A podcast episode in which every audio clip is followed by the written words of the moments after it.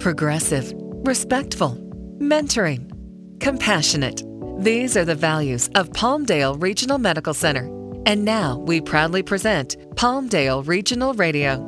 Here's Melanie Cole. Revision spine surgery is surgery performed in certain patients to correct the problems of earlier spine surgery. Revision surgery may be indicated in patients with chronic pain even after surgery. A dedicated team of surgeons, nurses, and skilled therapists at Palmdale Regional treat patients by using advanced technology, including nanotechnology. Welcome to the show, Dr. Parsa. So, what is revision spine surgery and when would it be needed? Hi, Melanie. Um, well, revision spine surgery is um, is exactly as the title says uh, for individuals who've had surgery before and did not uh, obtain the benefit of the surgery the first round uh, of having the surgery.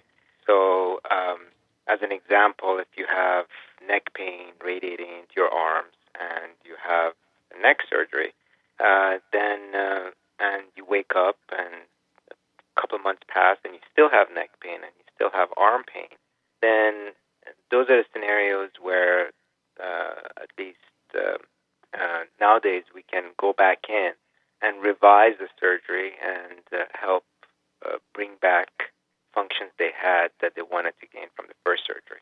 That's one way of looking at revision surgery. Another way is for surgeries that were done well, but uh, now other areas of the spine uh, above or below the prior surgical site have broken down, or if someone gets in a car accident or has a bad fall and breaks what was done the first time around, and now the pain has come back.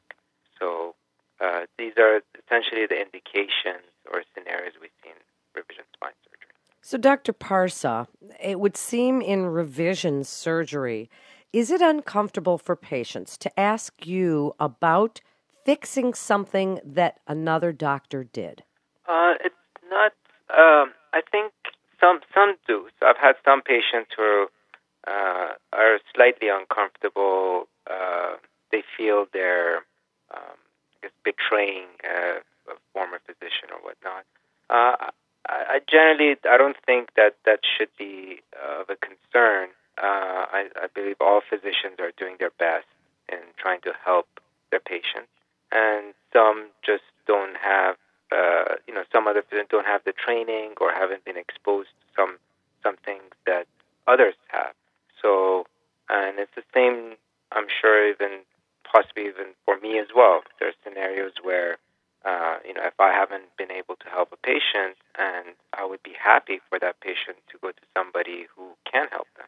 So, uh, I, I don't. I see how the patient's view may be that they're uncomfortable, but I don't think it, uh, the physicians don't look at it that way. We all just want to help the patient get better.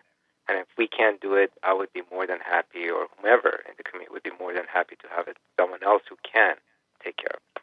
So tell us about some of the procedures intended to repair previous interventions. What kinds of procedures are we talking about? Uh, a common one is uh, fusion surgeries, uh, especially with the older technologies. Uh, fusion didn't take or didn't occur.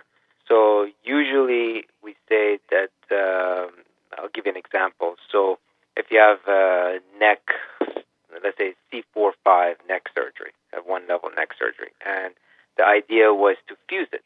Uh, the, you place a cage in the middle. You take the disc out. You place a cage, take the pressure off all the nerves, and place screws and plates. So the idea behind that fusion surgery is that the bone will grow from the C4 to the C5, and it will all become one block of bone within a year. And if that occurs, you don't really need the screws and plates anymore.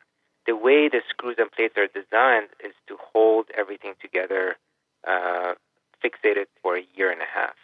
So if that fusion doesn't occur, uh, then you're at risk of a failed surgery or fusion surgery called pseudoarthrosis, where the fusion hasn't taken and you will be and you can potentially have recurrent or worsening neck pain is a very common scenario and sometimes arm pain, but usually neck pain or mechanical pain is a very uh, common presenting uh, symptom.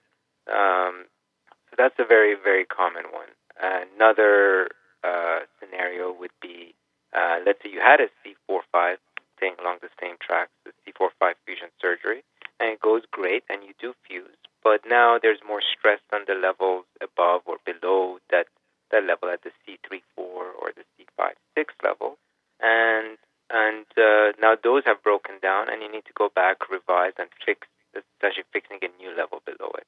Um, so that's two common scenarios. A less common scenario is if uh, someone gets a car accident or falls and breaks the instrumentation or the healing process that was trying to take after the first surgery and now needs the revision surgery to fix that. So you're using a new fascinating bit of technology called nanotechnology, and specifically yeah. the Titan Nano Lock in revision yeah. spinal surgery. Explain what this is and how the textured surface impacts that fusion process, because I think this is absolutely fascinating for listeners. Yes, yes, it is. It's a good. It's a great technology. Um, it's uh, essentially uh, in the past what we used to use for cages uh, were plastic uh, in reality. And the surface technology was non-existent. It just had some uh, uh, uh, ragged edges so that it doesn't slip out. Uh, then uh, the Titan company essentially started doing clinical, well, first laboratory research and then later progressed to clinical research to help advance the surface technology to match the osteoblast cells that are trying to form bone. And if they found out that if they have the correct size and angles to their uh, to the surface, they can promote the fusion of the bone onto the cage. So that was their major breakthrough. And uh, by using titanium instead of uh, uh plastic, that also helps the, the uh, helps incorporate with the bone better than plastic. It doesn't form what we call biofilm or uh, or a film that uh, stops the fusion process essentially. And um, by using those two together, they've really enhanced uh, recovery rate not for spine uh, for revision surgery, but even for uh, uh first-time surgeries and for recovery and uh, recovery and healing.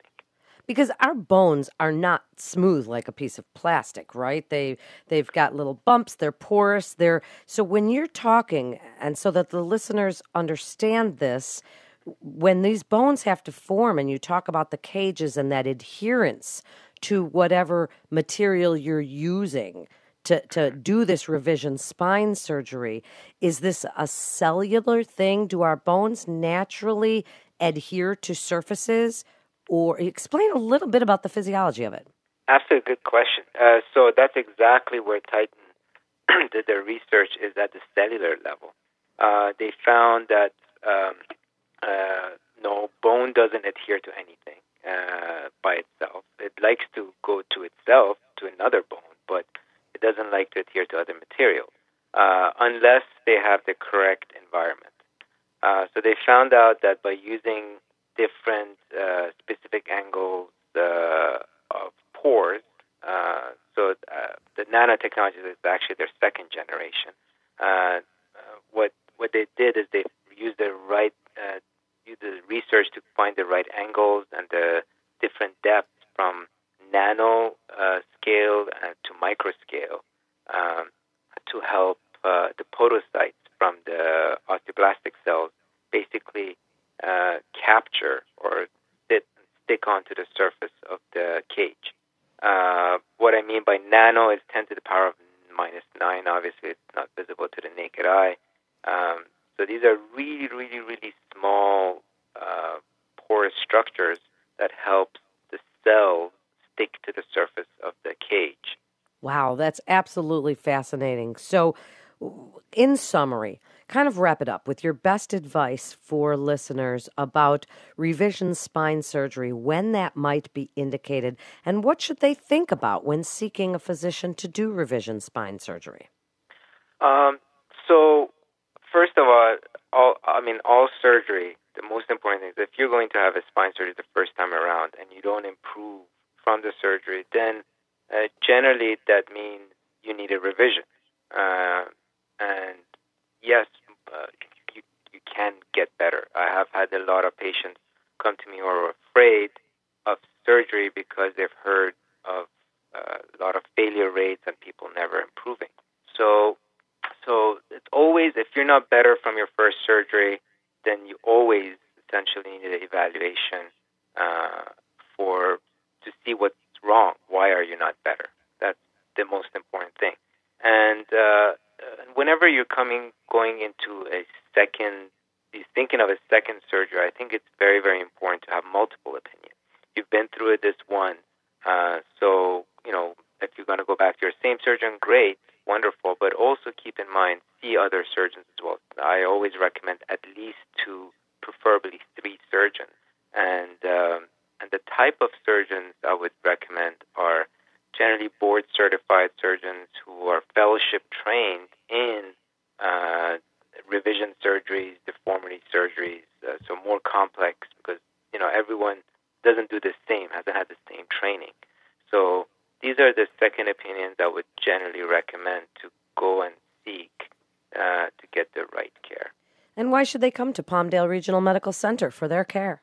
Uh, I think Palmdale uh, has been is a great asset to the community. They're uh, they're new. They have wonderful staff. They uh, they're clean. Uh, they uh, all my patients essentially have been very very happy with their care. the nursing has been superb. they have a specific unit for spine um, and and brain surgeries where the nurses are specifically trained in that field to help uh, uh, adhere to, to, what to their needs, the patient's needs. Uh, so I think that these are all benefits uh, that in, individuals will, uh, you know, will get that they won't potentially at smaller or different community hospitals. Um, and uh, you know, I'm very happy with them from a surgeon aspect, and that uh, they have uh, very good equipment. They, uh, you know, they allow me to use Titan and you know different products that I feel are best for my patients. Uh, their ORs, as I said, are very very clean. Infection rates are low, extremely low, and, um, and it's just a comfortable, pleasant experience for both surgeon and patient. Thank you so much, Dr. Parsa, for such a fascinating segment. It's such great information. You're listening to Palmdale Regional Radio with Palmdale Regional Medical Center. For more information, please visit palmdaleregional.com. That's palmdaleregional.com. Physicians are independent practitioners who are not employees or agents of Palmdale Regional Medical Center. The hospital shall not be liable for actions or treatments provided by physicians. Individual results may vary. There are risks associated with any surgical procedure. Speak with your physician about these risks to find out if minimally invasive surgery is right for you. This is Melanie Cole. Thanks so much for listening.